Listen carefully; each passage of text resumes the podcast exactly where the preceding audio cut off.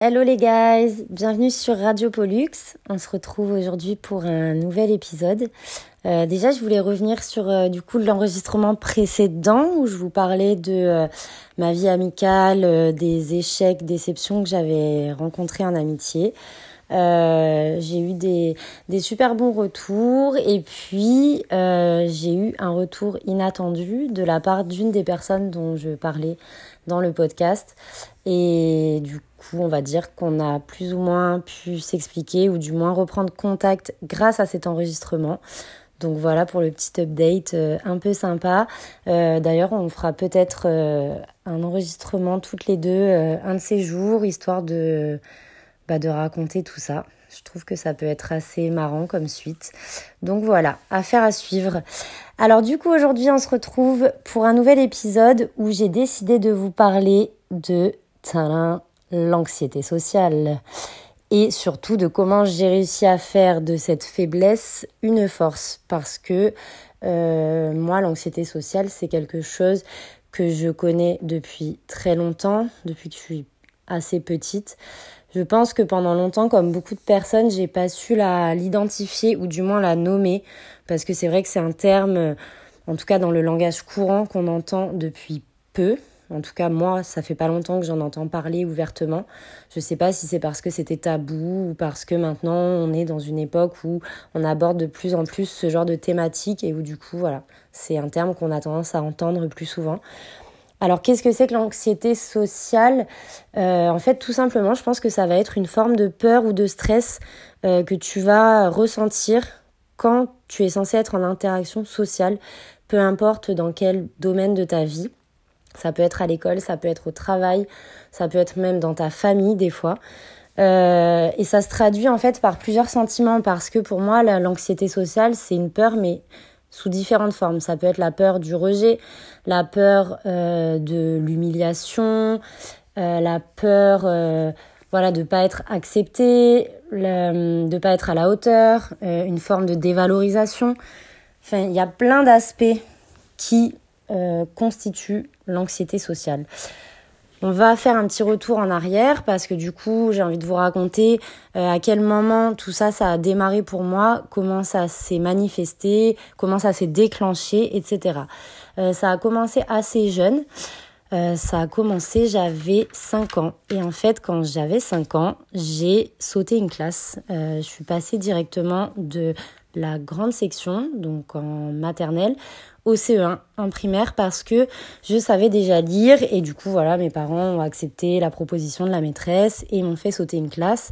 Alors je leur en veux pas du tout aujourd'hui, mais c'est vrai que du coup j'ai débarqué dans une classe de CE1 avec des enfants qui se connaissaient depuis la maternelle pardon, et où moi je connaissais personne et où en fait j'étais du coup différente entre guillemets parce que j'étais le petit bébé, la plus jeune, personne me connaissait, etc. Et j'ai expérimenté le rejet pour la première fois. C'est-à-dire que personne au début voulait être mon copain ou ma copine, on me parlait pas trop, j'ai pas été vraiment intégrée.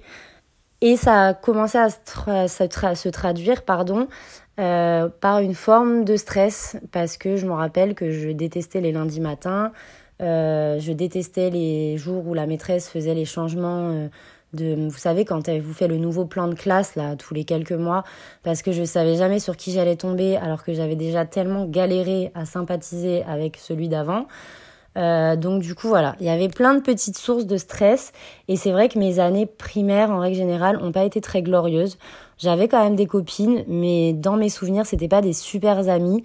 Je crois que j'ai pas du tout gardé contact avec personne du primaire, donc pour vous dire à quel point ça m'a pas vraiment marqué. J'avais déjà des souvenirs de petites meufs qui étaient un peu fourbes, même dès le primaire, ça commençait déjà. Et clairement, ça a pas été mes meilleures années. Voilà, j'en ai plus trop de souvenirs, mais en tout cas, c'était pas ma période préférée. Et puis la 6e arrive, donc le collège, forcément. Ton corps commence à changer, ton apparence aussi. Moi, on va dire que clairement, je ressemblais plus à un petit mec qu'à une petite meuf.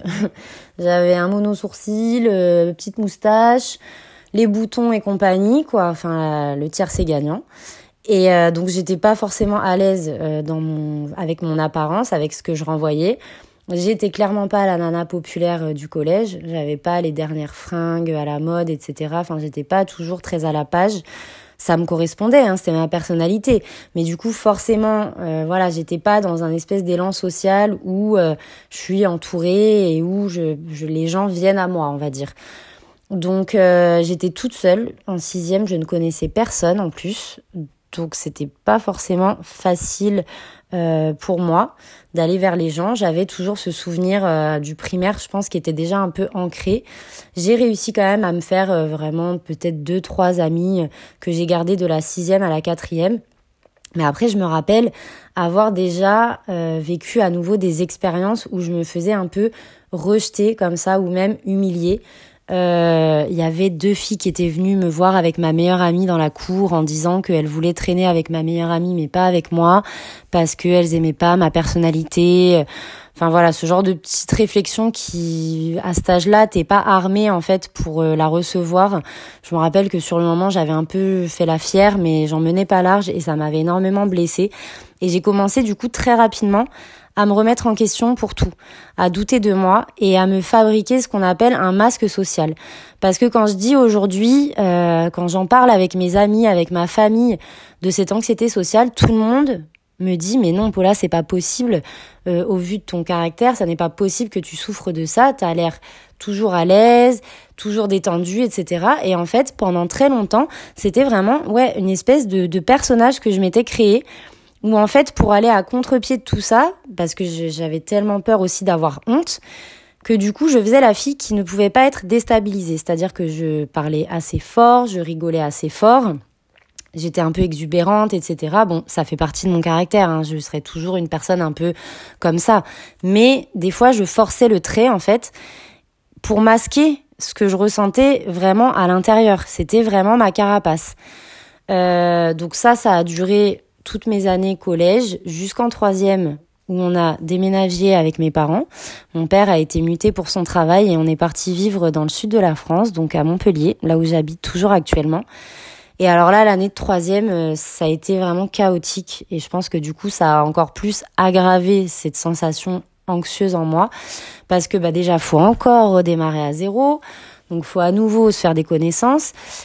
Et en fait, à l'époque, je suis, en plus de ça, tombée dans un groupe de copines qui, du coup, a fini par m'accepter et dans lequel je me suis intégrée, mais qui était assez toxique, en fait. Il y avait beaucoup de petites piques entre nous. Même moi, au final, j'ai fini par rentrer dans le truc parce que, par besoin de me protéger, sûrement. Et puis parce qu'à un moment donné, tu t'imprègnes aussi du comportement des uns et des autres, surtout au collège, quand t'es encore un peu malléable, etc. Et voilà, il y avait souvent des petites piques. Des fois, t'arrivais le lundi matin, tout le monde te faisait la gueule, tu savais pas pourquoi. Il y avait toujours toutes ces petites histoires qui te tendent en permanence. En tout cas, moi, c'est comme ça que je l'ai vécu. Il y avait des rivalités. À qui serait la meilleure amie de qui aurait les préférences de qui, tout ce genre de choses qui t'apprend en fait dès le plus jeune âge à te comparer, à te mettre en compétition, donc forcément à te dévaloriser, à te remettre en question en permanence et du coup à plus vraiment savoir qui tu es. Et je suis sortie de cette année-là, je pense qu'elle m'a vraiment marquée et quand je suis rentrée au lycée, j'ai un peu perdu de vue, voire coupé les ponts de façon volontaire avec ces personnes-là.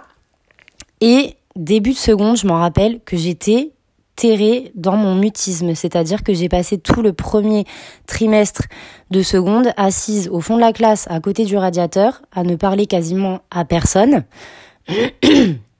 Tant et si bien que, vous savez, la réunion parents-prof, là, à la fin du premier trimestre, je me souviens que les profs avaient demandé à mes parents si ça allait, si je me sentais bien, parce qu'ils me voyaient tout le temps toute seule et qu'ils ne comprenaient pas pourquoi, etc.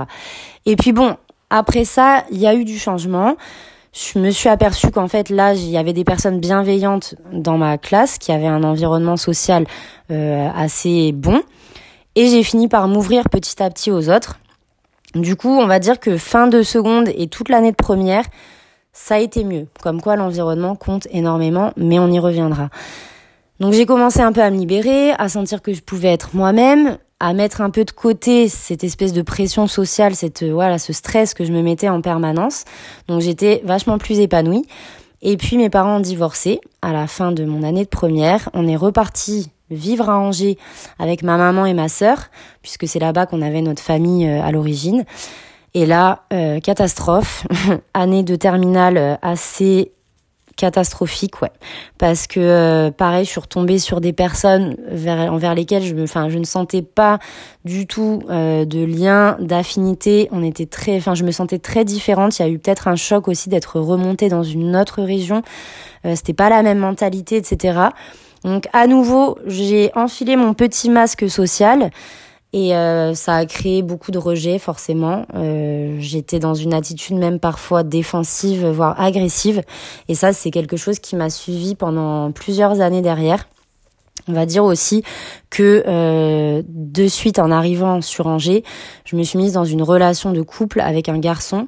J'ai plus rien contre lui à l'heure actuelle, mais ça a été une relation assez destructrice pour moi qui a duré pendant 3 ans, de mes 16 ans à mes 19 ans, et qui, je pense, a contribué à aggraver mon anxiété envers les gens en règle générale, parce que c'est quelqu'un qui, je pense, était pas bien non plus dans sa tête et dans sa vie à ce moment-là, mais qui du coup passait un peu ses nerfs sur moi, qui me dévalorisait beaucoup, qui me malmenait, qui me respectait pas, qui me parlait mal. Il y a eu des tromperies, il y a eu beaucoup de choses. On passera les détails, c'est pas le thème de cet épisode, mais forcément ça n'a pas arrangé les choses. À une période de ta vie où t'es en pleine construction, où tu en plus vis le divorce de tes parents, donc c'est assez perturbant pour toi, tu perds tes repères, tu te poses beaucoup de questions.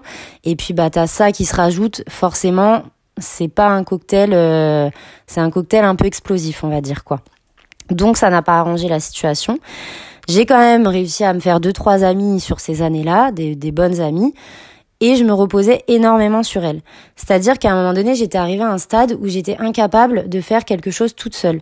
Je me reposais sur mes amis pour sociabiliser, en soirée par exemple. Je me rappelle très bien que j'étais vraiment rendue à un stade où je n'étais plus capable de prendre ma commande moi-même au McDo ou dans un snack, de demander un renseignement à une vendeuse en magasin. C'est des choses qui étaient très compliquées pour moi. Si par exemple dans une boutique, il n'y avait pas ma taille, je partais. Je ne demandais pas s'ils en avaient en réserve ou des choses comme ça. J'ai même fini par développer une sorte de phobie administrative par-dessus, parce que je me souviens que je me disais dans ma tête, attends, tu vas faire un dossier administratif pour une demande quelconque, il va forcément y avoir une galère, parce que merci l'administration française. Et du coup, qu'est-ce que tu vas devoir faire ? Tu vas devoir appeler quelqu'un, ou tu vas devoir même te rendre directement dans les bureaux de l'administration où tu dois aller et être en interaction sociale avec quelqu'un qui potentiellement en plus va te faire essuyer un refus. Et c'était quelque chose qui était impensable pour moi à ce moment-là, c'était trop une source d'angoisse, de stress. Je me rappelle même que j'avais eu le projet à 19 ans, à un moment donné, de partir vivre à Londres. C'était un rêve. Pendant des mois, je m'étais documentée, j'avais rempli des cahiers, en faisant des recherches sur Internet, sur ce que j'allais faire là-bas, comment gagner de l'argent, comment louer un appartement. Et en fait, je me suis auto-sabotée ce projet, parce que je me disais, mais attends, arriver là-bas, il va falloir déjà apprendre à parler une langue que tu maîtrises pas à 100%, il va falloir faire des démarches administratives pour tes papiers, ta sécurité sociale, ton logement sur place. Et en fait, je me suis dit non, pour moi, j'avais l'impression que c'était comme monter l'Everest, c'était inatteignable pour moi. Donc voilà, ça m'a vraiment bloquée à plein de niveaux pendant des années. Même si à l'époque, je ne nommais pas encore ça comme étant de l'anxiété. Je l'identifiais pas réellement. Je sentais qu'il y avait un mal-être. Je sentais que quelque chose m'empêchait d'avancer au quotidien. Mais je n'aurais jamais su dire que c'était de l'anxiété sociale. Le premier déclic, parce que forcément, il y a eu amélioration derrière. Sinon, je serais peut-être pas là en train de vous en parler calmement et sereinement aujourd'hui. Il y a eu de l'amélioration. Et le premier déclic, en fait, il a commencé quand j'avais 19 ans. Je me suis lancée dans un BTS en alternance. Et comme j'ai eu du mal à trouver une entreprise, c'est une amie de mon père qui tenait un bar, qui a accepté de me prendre en tant qu'apprentie dans son établissement.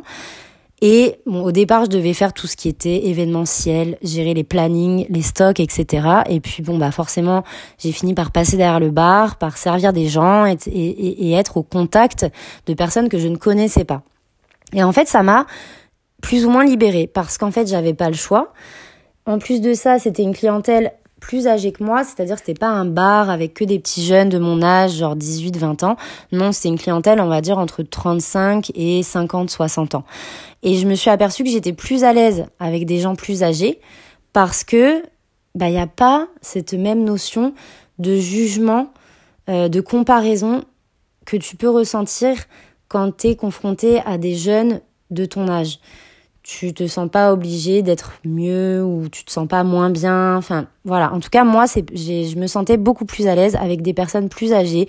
Même les sujets de conversation m'intéressaient plus, pardon. J'ai commencé à sortir avec mes collègues après le boulot, à rencontrer leurs potes. Et ça m'a un peu aidée à avancer face à mon anxiété sociale.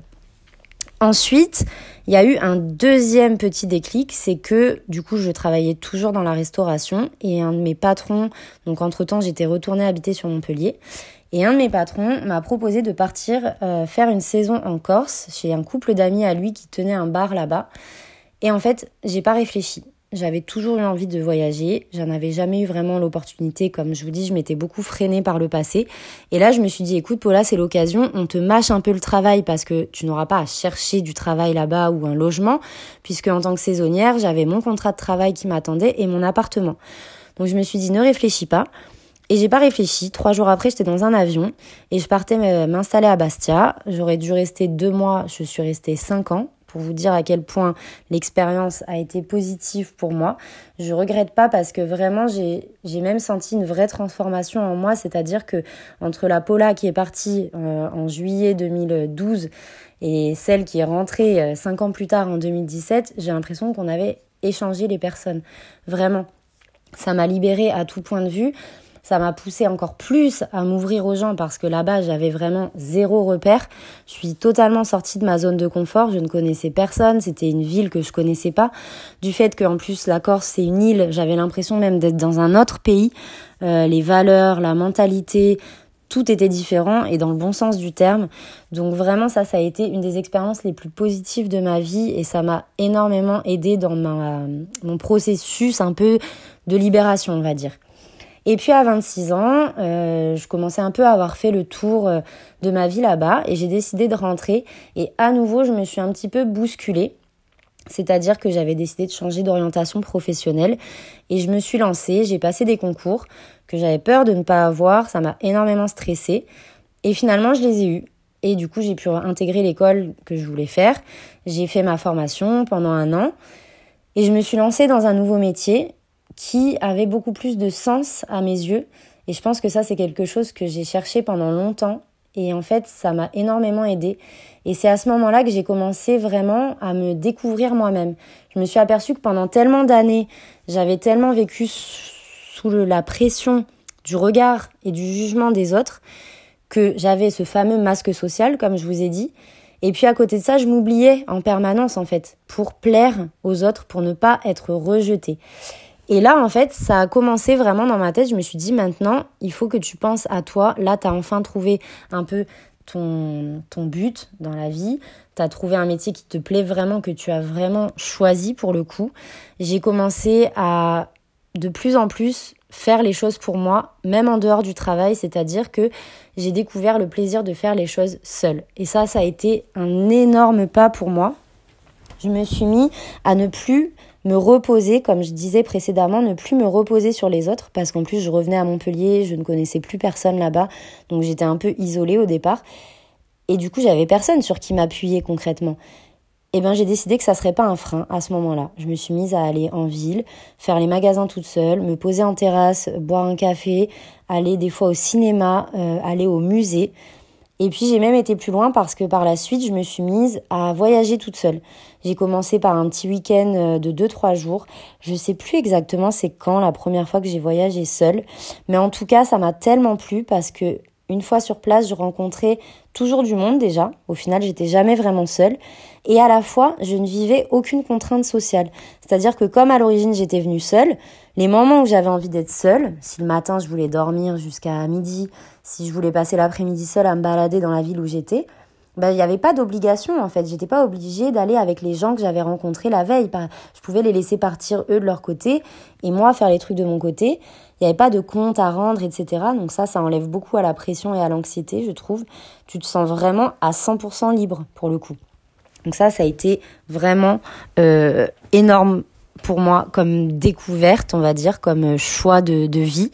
Et j'ai réitéré l'expérience à plusieurs reprises. J'ai même fini par partir 1 mois et demi au Brésil, toute seule avec mon sac à dos. Ça a été un des plus beaux voyages de ma vie. Et quand je me rends compte que 10 ans auparavant, j'ai saboté moi-même mon départ à Londres parce que j'avais peur de ceci, cela.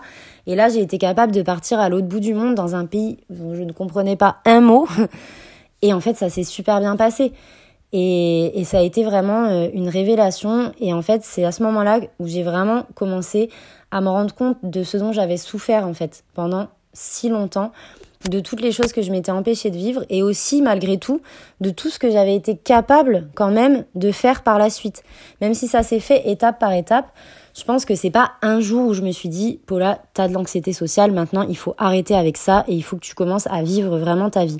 Je pense que ça a été plein de petites étapes pendant presque 10 décennies qui se sont faites des fois un peu par hasard, c'est-à-dire que je me disais pas que je le faisais pour aller mieux, mais je me disais « Suis ton instinct et puis on verra ». Et en fait, ça me libérait au fur et à mesure. Alors bien sûr, c'est pas parfait, même si j'ai appris à m'affirmer, à développer mes opinions, mes valeurs, etc. Enfin, j'ai vraiment appris à me connaître et ça a été une clé, réellement.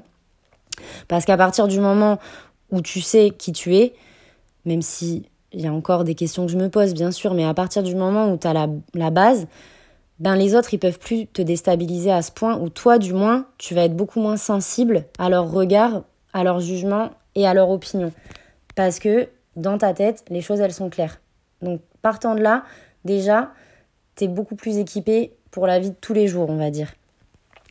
Alors, comme j'ai dit, bien sûr, il y a encore des hauts et des bas. Je refais des erreurs, mais je pense qu'à partir du moment où tu sais t'entourer des bonnes personnes et que tu fais les choses pour toi avant tout, ton estime, elle peut quand même que grimper en flèche. Ça, c'est une certitude. Et quand je dis qu'en fait, de cette anxiété sociale, j'ai réussi à en faire une force, pourquoi ?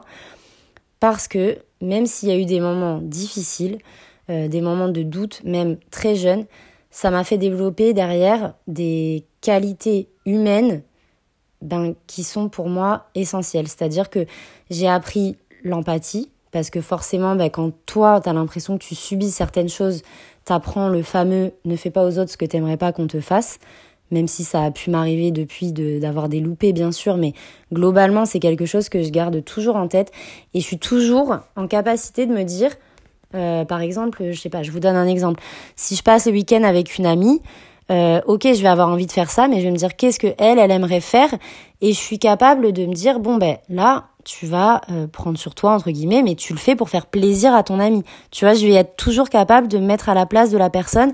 Et puis par exemple, il y a des choses que je ne me permettrai jamais de dire, même à une de mes amies les plus proches, parce que c'est des choses que moi, je me suis prise en pleine face quand j'étais plus jeune par des soi-disant amis. On se l'est tous pris, ce genre de réflexion, quand t'arrives le lundi matin au collège et que, je sais pas, t'as tenté une nouvelle coiffure ou je ne sais quoi dans le week-end ou une nouvelle tenue, et quand t'arrives, ta copine te regarde de haut en bas et te dit « c'est quoi cette tenue ?» d'un air odieux, et que toi, tu ne sais plus où te mettre, t'as qu'une envie, c'est rentrer chez toi, te changer, et d'ailleurs, tu ne ressortiras plus jamais cette tenue de ta vie, tellement tu t'es pris un coup dans la figure. Et en fait, voilà, ça, c'est des choses où moi, j'ai vraiment cette capacité, c'est sans prétention aucune, de savoir que telle ou telle chose pourrait blesser mon ami, ou quelqu'un même que je ne connais pas, et je ne me permettrai jamais ce genre de réflexion, ou le truc où on te dit « Ah t'aurais pas pris un peu de poids ?» Enfin, c'est des trucs pour moi qui sont complètement déplacés, parce que je sais à quel point ces réflexions où les gens derrière te disent que c'est anodin ou que c'est dit sur le ton de l'humour, mais moi je le sais à quel point ça peut te briser, mais littéralement. Ça peut te gâcher ta semaine, ça peut te gâcher ton année, ça peut te gâcher plusieurs années, ça peut aller très très loin. Donc ça, je sais que c'est quelque chose dont j'ai conscience, et pour moi, c'est une force. La deuxième force que j'ai puisée de tout ça, c'est mon adaptabilité. J'ai l'impression de vous faire mon CV là, d'être un entretien d'embauche. Mais non, vraiment, le fait d'avoir justement eu toujours cette peur d'être jugée, etc., ça m'a appris un peu à me fondre dans la masse et aussi à toujours m'adapter à mon interlocuteur parce que je voulais à tout prix plaire à chaque personne que je rencontrais. J'ai eu cette espèce de syndrome pendant très longtemps et qui persiste encore un petit peu en arrière-fond de vouloir être aimée par tout le monde. Mais forcément, ça t'apprend du coup à t'adapter. Et si t'arrives à en faire quelque chose de vraiment positif, pour le coup, derrière, tu peux t'adapter à tout environnement. C'est-à-dire que tu peux partir travailler à l'autre bout de la France, tu peux partir voyager dans un pays que tu ne connais pas, et ben tu sauras t'adapter. Tu sauras percevoir, par exemple, avec ton interlocuteur, la personne que tu as en face de toi, tu sauras quel ton aborder avec elle pour faciliter ton séjour, pour avoir un renseignement, mais que tout se passe dans une bonne atmosphère, etc. Donc malgré tout, je trouve que c'est un point hyper positif. Et puis troisième point, ça m'a appris avec le temps, en fait, à développer mon intuition. Parce que, comme j'ai dit, j'ai mis du temps, mais j'ai fini par apprendre à me connaître, par apprendre à m'écouter et à faire les choses pour moi. Et quand tu apprends à t'écouter tout en te connaissant très bien, je pense que t'arrives à développer cette espèce de sixième sens où tu sens les autres, en fait.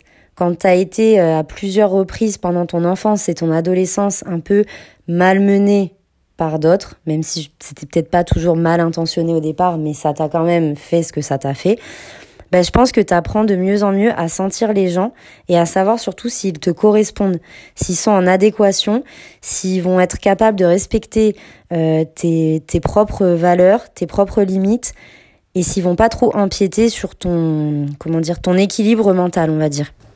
Donc, encore une fois, quelque chose qui est vraiment devenu une force au fur et à mesure des années. Et je pense que rien que pour tout ça, j'ai aucun regret d'avoir vécu cette expérience, d'avoir vraiment eu cette anxiété sociale qui a été très très élevée à une époque, mais voilà, merci beaucoup, j'en suis plus là. Elle est toujours présente, j'ai pas forcément essayé de la faire disparaître, je pense que j'ai surtout appris à l'accepter, à la voir venir, c'est-à-dire que faut pas croire, même aujourd'hui encore, ça m'arrive, j'ai des périodes, là je suis un peu en plein dedans d'ailleurs en ce moment, j'ai des périodes comme ça où je vais sentir qu'il y a un petit trop-plein d'interactions sociales et plutôt que de commencer à remettre mon masque social ou à me remettre dans mes vieux travers de protection, d'agressivité, etc., ben je vais me mettre en retrait et puis je vais, une fois de plus, en faire quelque chose de positif. C'est-à-dire que je vais en profiter pour prendre du temps pour moi, pour faire des choses que je ne faisais pas depuis longtemps. Par exemple, ce podcast dont j'avais l'envie depuis un petit moment ou du moins quelque chose qui ressemblait. Et en fait, je ne me lançais pas. Et puis ben là, je suis rentrée dans ma période un peu où je me recentre sur moi-même, où je réaligne mes énergies, on va dire. Et du coup, je me suis dit, allez, c'est le moment ou jamais, là, t'as du temps, t'es plus disponible, tu es disponible pour toi. Donc, profites-en, fais quelque chose qui te plaît vraiment à toi et développe-toi, en fait, parce que c'est ça, c'est à chaque fois se trouver un nouveau centre d'intérêt, développer ses connaissances. Des fois, je vais juste prendre du temps pour lire pendant des jours et des jours, pour écrire, pour aller me balader, pour aller courir, me vider la tête, etc. Et c'est comme ça que derrière, j'arrive à revenir au monde réel, entre guillemets, au monde des vivants, et où je le fais avec paix et sérénité. Et vraiment, je pense que ouais, c'est la conclusion de cet épisode. Mais je pense que j'ai vraiment, avec le temps, trouvé mon équilibre. En tout cas, peut-être que vous aussi, vous avez déjà ressenti cette anxiété sociale, mais que vous ne savez pas forcément ce que c'est, que vous ne l'avez jamais nommé ni identifié, parce que moi, ça a été le cas pendant des années. Donc, n'hésitez pas à vous poser la question si des fois, vous ne vous sentez pas à l'aise dans un groupe ou au travail. Ne pensez pas tout de suite que vous êtes le problème. Dites-vous aussi que c'est peut-être parce que vous êtes entouré par des gens qui ne correspondent pas forcément à vos valeurs ou à ce que vous avez besoin de ressentir quand vous êtes dans tel ou tel environnement. Mais n'hésitez pas à vous documenter.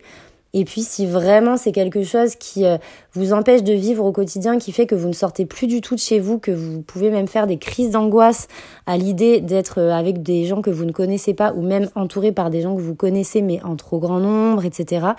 Je pense qu'après, là, il faut pas hésiter, il faut pas avoir honte de se dire « j'ai besoin de me faire aider ». Moi-même, j'ai déjà entamé une thérapie. Alors, j'ai pas été voir un psy classique parce que j'avais essayé et que c'était pas quelque chose qui me parlait vraiment. J'ai fait une forme de thérapie comportementale qui est un peu plus directe, on va dire, et plus vivante comme thérapie, et ça me correspondait plus.